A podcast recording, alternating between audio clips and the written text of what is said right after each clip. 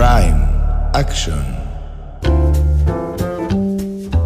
Hola a todos, ¿qué tal? Bienvenidos nuevamente a otro episodio del Swing Financiero, un espacio destinado a desarrollar información educativa en cuanto a las inversiones y finanzas para que ustedes puedan lograr la autonomía de sus decisiones financieras.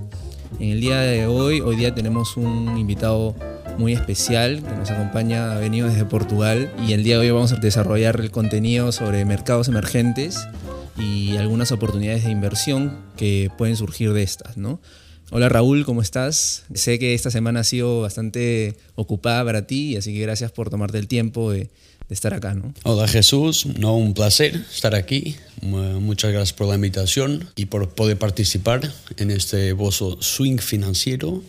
Entonces, un gusto estar acá. Bueno, para los que no saben, Raúl Bastos es un profesional, actualmente es director de inversiones en la empresa Capital Vision, es una empresa europea con sede en Ginebra, Suiza. Quisiera darle un breve momento a Raúl para que explique un poco más ¿no? y cuente su trayectoria y, y su experiencia en, en, el ámbito de las inversiones. Muy bien, en este caso yo viví en Suiza, como, como comentaste, y, y trabajé en Capital Vision hace un par de años. Una historia muy breve, básicamente, yo hice mi mastería en gestión internacional y finanzas y obviamente me puse a estudiar finanzas haciendo el CFA y históricamente trabajé en Credit Suisse en banca privada y siempre conectado a América Latina y entonces obviamente trabajamos con clientes finales y me incorporé en Capital Vision hace cuatro, cuatro años más o menos. Bueno, comenzamos para desarrollar el contenido de, de hoy, de este, de este episodio que como mencionaba vamos a hablar un poco de los mercados emergentes, ¿no? Mucha gente quizás no,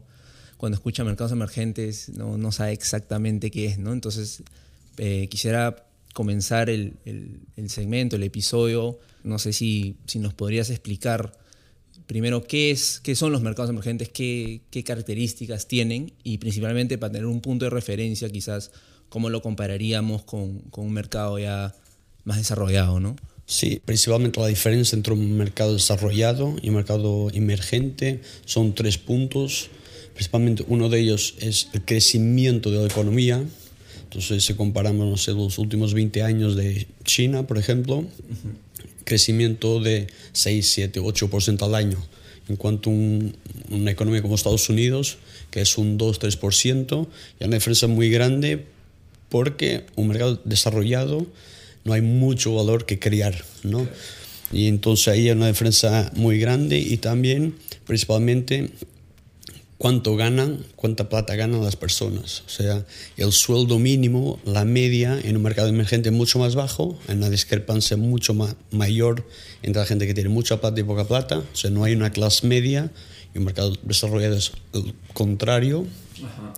Y también, también el desarrollo de los mercados financieros. O sea, un mercado desarrollado es muy fácil invertir, participar en la bolsa y tener mucha transparencia y claridad en lo que haces. En cuanto a un mercado emergente, tienes más dificultad, hay menos acceso a información y para mí esas son las principales diferencias entre uno y otro. Claro, y tal así como mencionabas que supuestamente los, los mercados emergentes obviamente tienen el potencial ¿no? para crecer un, más que el desarrollado, naturalmente me imagino que es más atractivo para invertir en estos mercados, digamos, en desarrollo. Sí, cuando la gente habla de inversión, yo, yo creo que es importante entender el perfil de cada inversionista. Entonces, obviamente, hay gente que quiere más riesgo y, y, otros quieren menos riesgo, entonces hay que entender la cartera y portfolio del cliente, pero obviamente mercados emergentes son más volátiles, entonces, como comenté, tienen más capacidad de crecimiento como de pérdida, entonces hay que entender qué porcentaje quiere estar invertido en ello, pero...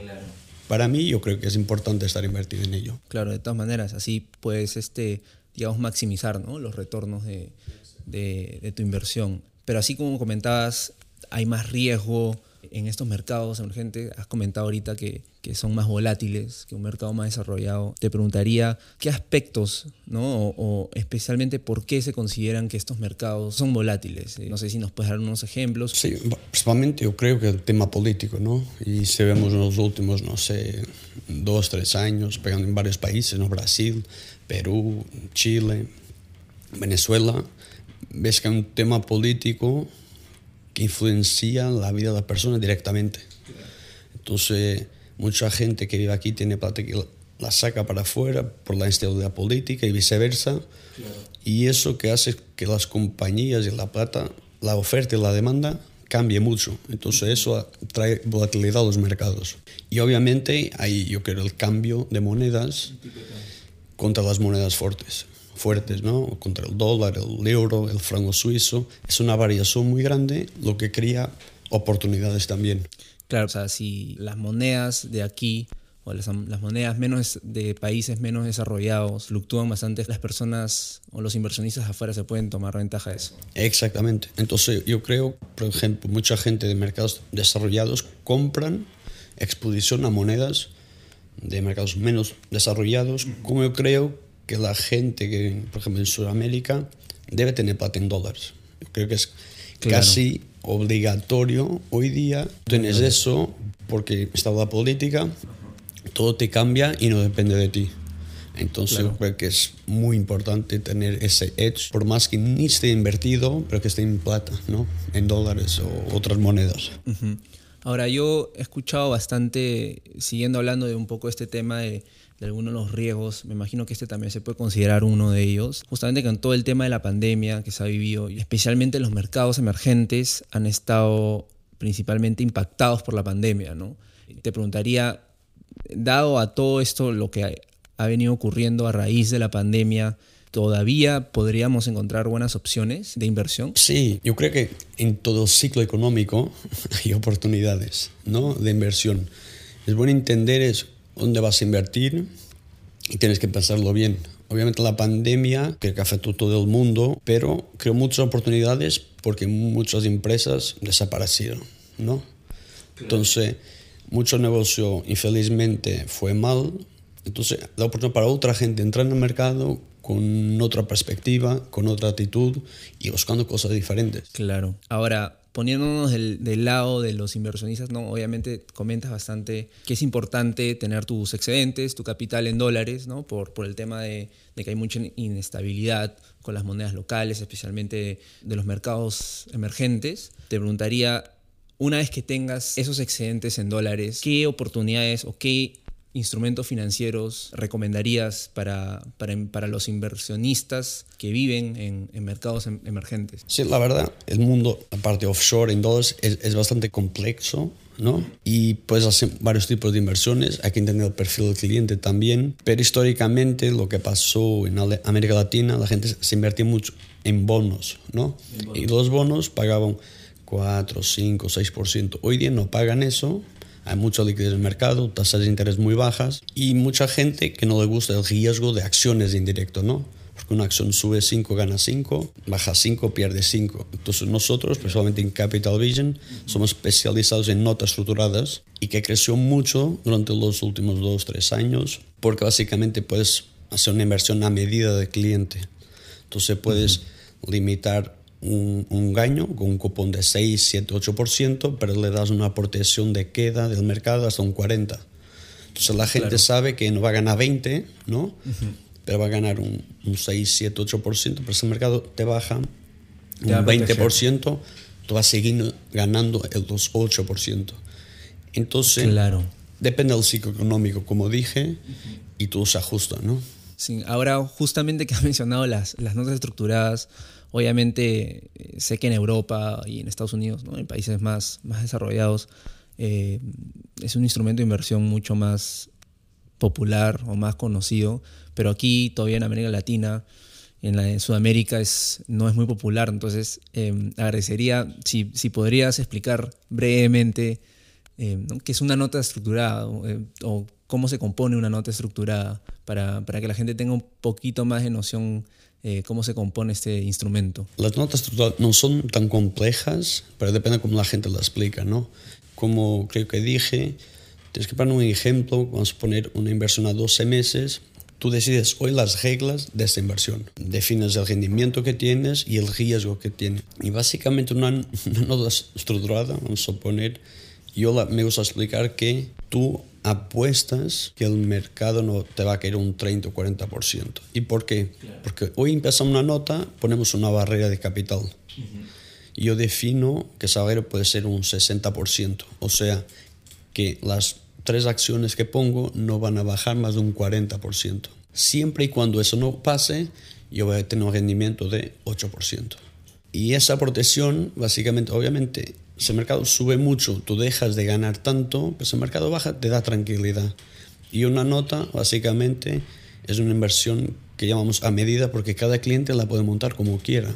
Yo pienso que está pasando en Latinoamérica, obviamente compañías como nos, nuestras, con, implementamos tecnología para que la gente vea exactamente lo que está comprando y cómo, cuál es la performance de la inversión, porque hay mucha falta de transparencia en este negocio.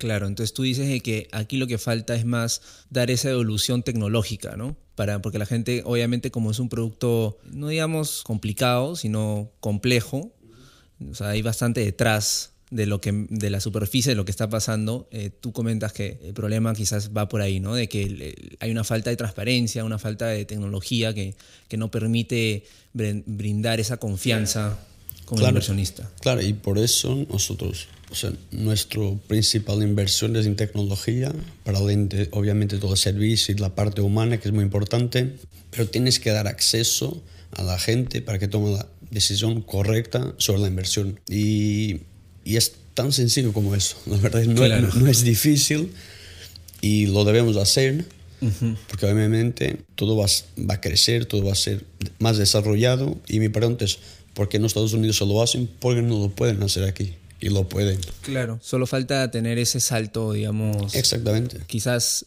bueno, de lo, de, de lo que entiendo que, que me acaba de comentar, quizás lo que falta para para que las notas o estos productos alternativos se vuelvan un poco más popular aquí es tener ese avance tecnológico, ¿no? que, de hecho ya lo está, lo está viendo, ¿no? especialmente con la pandemia se ha impulsado todo este...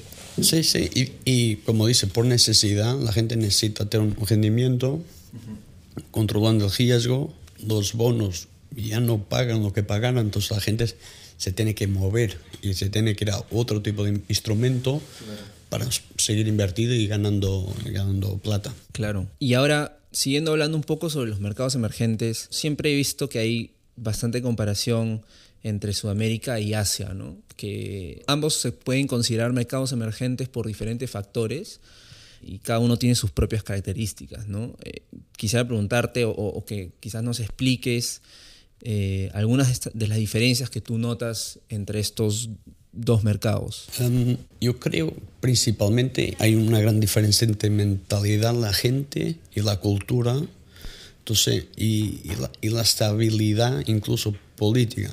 Miremos a países como China, voy a volver a repetir, como Japón, tienen muchos, muchos años con la misma mentalidad y con lo mismo sentido político y la misma cultura. Entonces, mucho más fácil mantener ese crecimiento, esa ideología, ¿no? Y en cuanto a Sudamérica, está mucho más fraccionado, ¿no? Está mucho más compartido en varios países, con varias maneras de trabajar, incluso lengua. O sea, tienes Brasil, que es gigante, y habla portugués, los demás no. Pero hay una cultura muy diferente y visiones de, de política muy diferentes. La gente cambia mucho y eso obviamente no te permite tal vez enfocarte en el mismo objetivo, ¿no? Incluso obviamente la riqueza que tiene el país, ¿no? Sudamérica es muy rica en materia prima y China, por ejemplo, se enfocó en producir y copiar los, lo que los países desarrollados hacían y vamos a ser lo más barato, más rápido y se enfocaron en eso y por eso crecieron mucho. Entonces, es difícil decirte exactamente por qué, porque yo creo que hay varios factores. Claro, entonces digamos, para que Sudamérica pueda tener ese salto que le falta ahorita, me imagino que está estancada, ¿no? Ahorita por, por todo lo que comentas, ¿no? Los factores políticos, todo eso. Número uno, me imagino que es que tener una, una visión o un camino en cuanto a la ideología política un poco más encaminada y número dos, quizás diversificar los sectores en los cuales, ¿no? como mencionas, Sudamérica es bien dependiente de materias primas, entonces de repente diversificar y no, no, sé si copiar Estados Unidos, pero como que volverse un poco más tirados en los servicios. Sí, también, no, y yo que creo, la estabilidad política te ayuda a invertir en, tu país. Y tú como joven o cualquier persona, si tú tienes estabilidad en tu país, tú vas a querer vivir aquí vas a querer montar tu compañía aquí y vas a querer crear empleo aquí. Si no lo tienes, no vas a invertir aquí. y entonces vas a invertir en otro país. Entonces estás contribuyendo para el crecimiento de otro país, de otro pues, continente incluso, pues Europa, Estados Unidos o algo.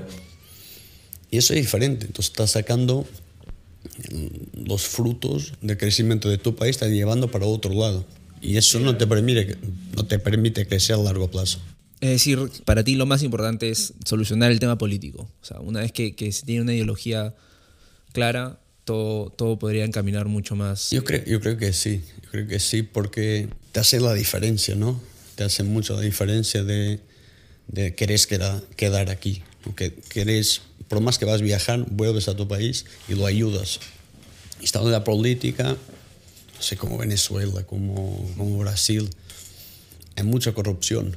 Entonces la gente se siente mal porque no crecen por los demás. Y entrando un poco más también al tema de los mercados emergentes, bueno, yo he escuchado bastante que a veces cuando un mercado más desarrollado, digamos, tiene un bajón o no, no rinde como, como se espera que rinda, eso a veces tiene como un efecto dominó, en, especialmente en los mercados menos desarrollados. ¿no? Me gustaría que, que, expliques, ¿no? para la gente que normalmente no sabe esto, cómo así el rendimiento de otros de países más desarrollados están digamos, atando el desarrollo de, de, los más emergentes. Que están atando como empeorando, ¿no? Claro, o sea, que, que, que, dependemos, digamos, los, los mercados emergentes dependemos a veces mucho de, del rendimiento de, de, países que ya están más desarrollados. Sí, ok, es una, una buena pregunta. Básicamente lo que pasa en muchos países emergentes, la inflación, ¿no?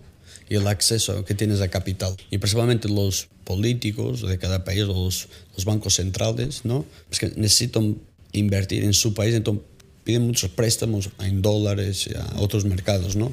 Con la inflación, la pérdida de valor de la moneda local te torna mucho más difícil pagar. Porque tú pides un préstamo en dólares y tú ganas en soles. Y obviamente eso te complica la situación local porque la gente es la que vive y la que, y la que invierte, la que trabaja y la que sufre.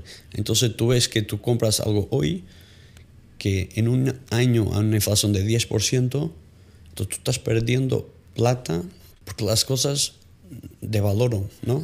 Entonces es complejo, por eso los países emergentes yo creo que se deberían unir más, que deberían tomar, o sea, más decisiones monetarias que contribuyesen para el desarrollo interno. Y eso crea mucho más estabilidad porque empieza a depender de ti, no de los demás. Quiero volver a tocar un poco el tema de, de las notas estructuradas que has mencionado. Solo para, para resumir más o menos de lo que entendí, una nota, digamos, surge de, este, de esta estructura de un bono, ¿no? De que la gente obviamente antes tendía a recibir 5, 6, 7% anual, como comentabas, pero ahora los bonos te pagan mucho menos.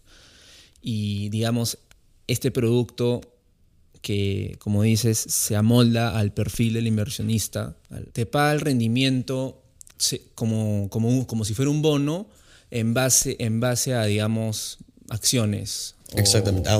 Básicamente, una nota estructurada es lo puedes ver como un bono, en el sentido que te va a pagar un interés a cada trimestre, a cada semestre, a cada año, que lo defines hoy, pero ese interés va a depender de la performance de una renta variable, de una acción. Entonces, esa mezcla a nivel de riesgo, yo lo defino que está entre el bono y acciones. Porque al final, el bono, tienes exposición a precio, obviamente, pero sabes que en cinco años vas a recibir 100% de tu plata más el interés. Y, y, acciones, como te dije, a cada día cambian su performance. Entonces la nota está en el medio de ese riesgo. Entonces, y para buscar por eso paga más que un bono, ¿no? Al final, el rendimiento de una nota. Pero la cosa lo puedes hacer bien. Obviamente hay gente que busca notas de 20% como un 25%. Obviamente, están tomando el riesgo y como hay gente que busca un cupón de 6 y 7 y toma mucho menos riesgo. Entonces todo es un factor entre riesgo y retorno. Entonces no hay, no hay, no hay milagres, ¿no? Como decir, porque es, es mismo así. Claro. Entonces ahí entrando justamente con el tema del riesgo. O sea, me imagino que alguien que asume más riesgo con estas notas pone sus notas de acciones que son más volátiles. Exactamente, porque cuanto más volatilidad, más riesgo tienes que tocar las barreras de protección, lo que te comentaba, ¿no? Entonces se pones, que me gusta, se pones una Coca-Cola, un McDonald's y un Microsoft, es muy difícil que te caiga un 40%. O sea, en la pandemia en COVID bajaron 30, pero muy rápido recuperan. Y una nota estructurada, no importa lo que pase en el medio, que lo te, cuando termine la inversión, ¿dónde están tus acciones? Y si están todas arriba de este nivel de protección, tú recibes 100% de tu plata y cobraste todos los intereses. Y bueno, y alguien que quizás quisiera entrar a este producto, eh, cuando lo compones, es mejor tener una nota, digamos, por sector o es mejor variar de, de repente, así como mencionabas, ¿no? Coca-Cola, que es de consumo masivo, y Microsoft, que es de, de tecnología, ¿no? O sea, ¿tú, tú qué, por dónde lo, lo llevarías? Obviamente, como todo, yo, yo te hablo de compañías que me gustan y a mí no me molesta que por más que estén industrias diferentes, son las líderes de su industria. Entonces me deja muy tranquilo en el aspecto de, por más que tecnología sufra, Microsoft va a sufrir, sufrir, pero va a sufrir menos que las demás, en mi opinión. Pero obviamente puede ser una temática. Pero imagínate, te gusta el petróleo. Puedes invertir totalmente en tres compañías de petróleo, o cuatro, o una. Te gusta Tesla. No necesitas poner más acciones. Porque ya tiene mucha volatilidad y que te permite tener un cupón interesante. Entonces es una troca y es lo que te decía y te dije, es que tienes que entender tu cliente como profesional, tienes que entender cuál es la mejor inversión para recomendarle y para que le va bien y que consigan los objetivos. En cuanto a su inversión. Exactamente. Claro. Bueno, como tú sabes, acá en, en Sudamérica no hay muchos de estos productos y, y, la gente por falta quizás de, de interés o de, de, indagar más se queda con, con lo típico, ¿no? Los, los, fondos mutuos o los productos eh, tradicionales, digamos, más conservadores, ¿no? Pero obviamente es muy importante para el inversionista de acá al futuro eh, especialmente acá en Sudamérica, que este tipo de productos lleguen, ¿no? O, que tengan acceso a estos productos, porque en verdad cada uno debería tener acceso a todo eso dependiendo de lo que de los objetivos que ellos se planteen, ¿no? Sí, exacto. Pero creo que es, se hace ya bastante en Sudamérica. Yo que creo es que todavía puede aumentar mucho, porque todavía mucha gente pierde plata porque tiene plata en el banco. Claro. Entonces, si tienes plata en el banco y tienes una inflación de 4, 5, 6, al año te vas a perder 4, 5, 6%. Entonces, eso no hace sentido, ¿no? Sí, no tiene sentido. Y por eso, obviamente, toma tiempo, pero mismo aquí en Perú, localmente, tú tienes gente haciendo buenas inversiones y que tiene acceso al mercado. Ahora, ¿qué pienso yo? Hay que explicarlo bien, hay que, como cliente, hay que entenderlo y hacer preguntas y al final tienes que hacerlo porque no es complejo, al final. Tienes que lo explicar bien, entenderlo y tienes que asumir el riesgo. Si lo quieres asumir. Si no quieres, o sea, déjalo en el banco.